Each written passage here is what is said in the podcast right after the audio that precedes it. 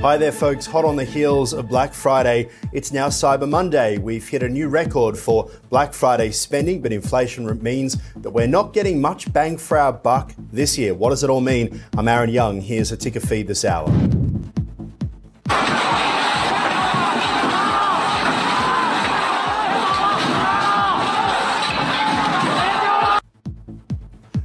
China chaos protests escalate across eight cities in China as demonstrators demand the resignation of Chinese leader Xi Jinping.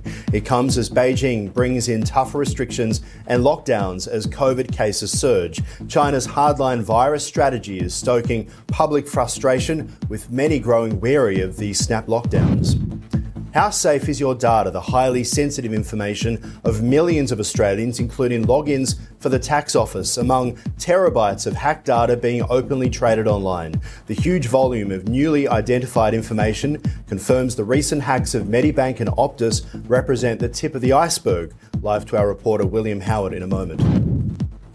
Crypto exchange Binance allocating another billion dollars for its industry recovery fund, effectively doubling the size of the fund within just a week. The crypto market seeing a massive decline since the start of the year, leading to several crypto firms now going bust. Binance being joined by other firms trying to save the industry. Disney Animation Studios proudly presents Strange World. And bombing at the box office, Disney's new boss Bob Iger has his work cut out for him as he takes charge of the Mouse House Strange Worlds. Now comes in with a shock result in the Thanksgiving box office sales. We've got the list of which films did. Now, from Ticker News, this is your world.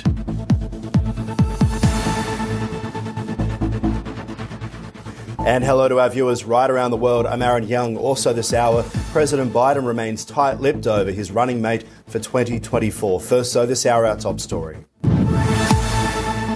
have been more protests on the streets of Shanghai as frustrations rise over China's strict zero COVID policy. Demonstrations are also spreading to other cities following a deadly apartment fire in the far west of the nation. Hundreds have now taken to the streets in eight cities in China after the tragedy was blamed on Xi Jinping's draconian zero COVID lockdown laws. From Beijing to Shanghai, the deaths have now led to protests across China and police have descended onto the streets to keep order as tensions now boil over.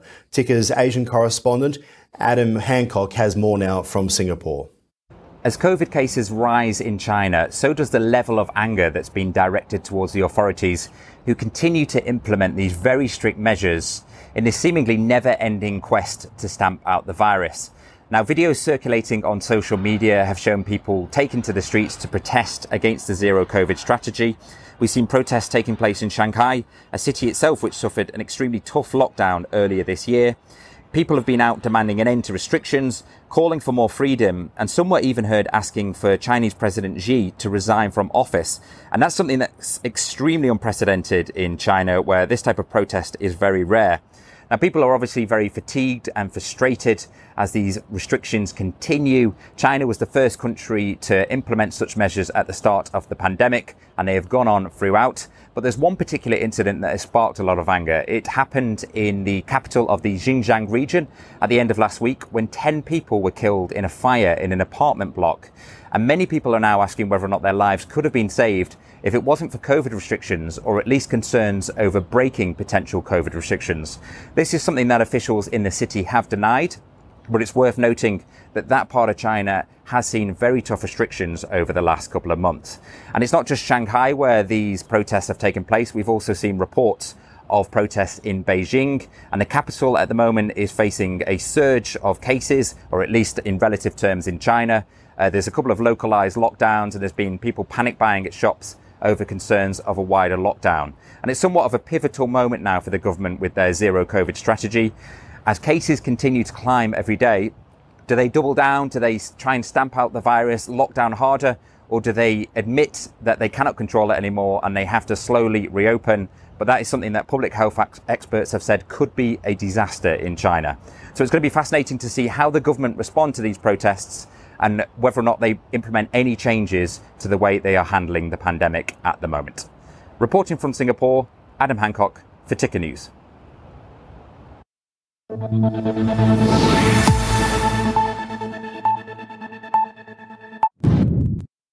Right, well, millions in Ukraine spent this weekend in the dark as temperatures there remain below zero. It follows one of the most devastating waves of missile strikes from Russia last week that's once again targeted Ukraine's energy infrastructure. Ticker's European correspondent Ryan Thompson has more.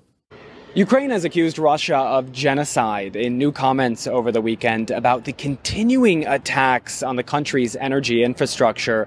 The top prosecutor general in Kiev told multiple media outlets that recurring strikes have targeted millions of people across Ukraine during freezing weather, leaving citizens there vulnerable.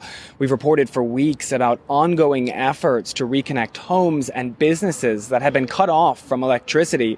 With strikes last week, some of the most devastating seen in Ukraine to date, everywhere from Kherson in the east to the capital Kiev and even Lviv as far west as that have been affected, though the impact and actual time spent in the dark has varied dramatically. To this day, 14 regions, including the capital, remain under usage restrictions that have been set by the national government. Rolling blackouts are still very common across Ukraine, but Russia has denied all of these accusations of genocide, as well as other reports of thousands of war crimes since it launched its full scale invasion in February. There are still very few signs of this conflict ending before the end of the new year or even in the months that immediately follow but Ukrainian officials are likely to push for an international court to take a look at many of these reports once that does happen. Ryan Thompson, Ticker News, Paris. President Joe Biden says he will work with Congress to try to get rid of assault weapons after a recent spate of shootings in the United States. The deadly shooting at a gay nightclub in Colorado Springs involved an assault style weapon as well as a handgun while officials say the shooter at a Walmart in Chesapeake, Virginia was armed with a handgun and multiple magazines. Meanwhile, President Biden has now been asked about who will be his running mate in 2024, the president remaining tight lipped today. Mr. President, how are your 2024 conversations going? Not happening. We're celebrating. Worrying new research has found the cyber black market is booming as the private information of millions of Australians is published online. It follows the recent high profile cyber attacks on Optus as well as Medibank. Ticker news reporter William Howard joins us now live to explain. Will, talk to us about what we know so far. Well, Aaron, it's certainly a concerning time for Australians right around the country. A new ABC investigation has found the highly sensitive personal data of millions of residents is being openly traded online. The information being shared and sold includes logins for Australian tax office accounts, data of thousands of NDIS recipients, plus details of an alleged assault of a school student by their teacher. And perhaps what's even more concerning is the fact that all of this information and all all of these personal details are being sold and can be purchased for as little as one to 10 US dollars, with one major forum, Aaron, even accessible via Google. So, Will, talk to us about these recent high profile data breaches we've seen in Australia, Optus, also Medibank as well. Anything to do with a large amount of data that's now available on the web? Well, yes, Aaron, it is related, but unfortunately, this investigation confirms both the Medibank and Optus hacks represent just the tip of the iceberg when it comes to the confidential information that has recently been stolen by these cyber criminals. At least 12 million Australians have had their data exposed by hackers in recent months, and many remain unaware that they have been the victims of an attack. October's Medibank hack by the Russian criminal group REvil was a clear example of just how devastating devastating these types of data breaches can be, but it's certainly not an isolated attack. Cyber attacks are happening every day, and authorities are continuing to urge people to remain vigilant and ultimately be cyber smart. Aaron? Okay, William Howard there live in Melbourne. Thank you. Well, if you've still got a bit of cash left over from the Black Friday sales, today we can tell you is Cyber Monday, officially kicking off today. The Cyber Monday sales, widely regarded as some of the biggest and best discounts you'll see all year. Some retailers promising 80% discounts off top items. Black Friday sales raked in a record 9.12 billion US dollars from online shoppers this year despite concerns about inflation and higher prices. Inflation accounts for some of this year's increase with people paying more to buy less essentially. Online sales for electronics spiked 221% on Friday compared to an average day in October with top sellers including Apple MacBooks and also Apple Watches.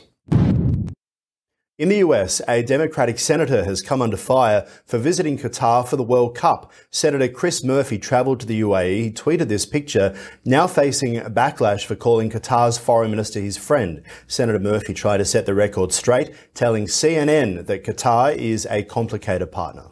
In fact, we met with human rights leaders well in Qatar. We met with advocates for worker protections uh, inside Qatar. And um, every single time I go to the Middle East, we talk about ways that we can partner with countries there, but we also raise these matters of significant human rights concerns. Crypto exchange Binance has allocated another billion dollars for its industry recovery fund, effectively doubling the size of the fund within just a week. The additional allocation announced by Binance's CEO. Binance won't be on their own though. Aptos Labs and also Jump Crypto, along with other prominent crypto companies joining Binance's initiative to contribute $50 million now to this fund.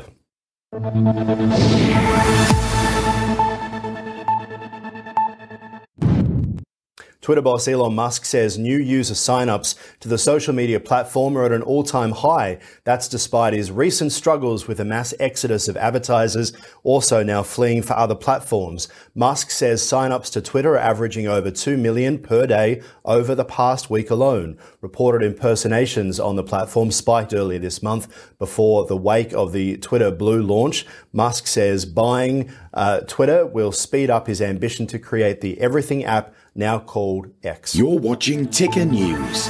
For breaking news 24 7, visit tickernews.co. Subscribe to our YouTube channel, download the Ticker News app on your smart TV, and stream us live on our Facebook page. More news is just minutes away.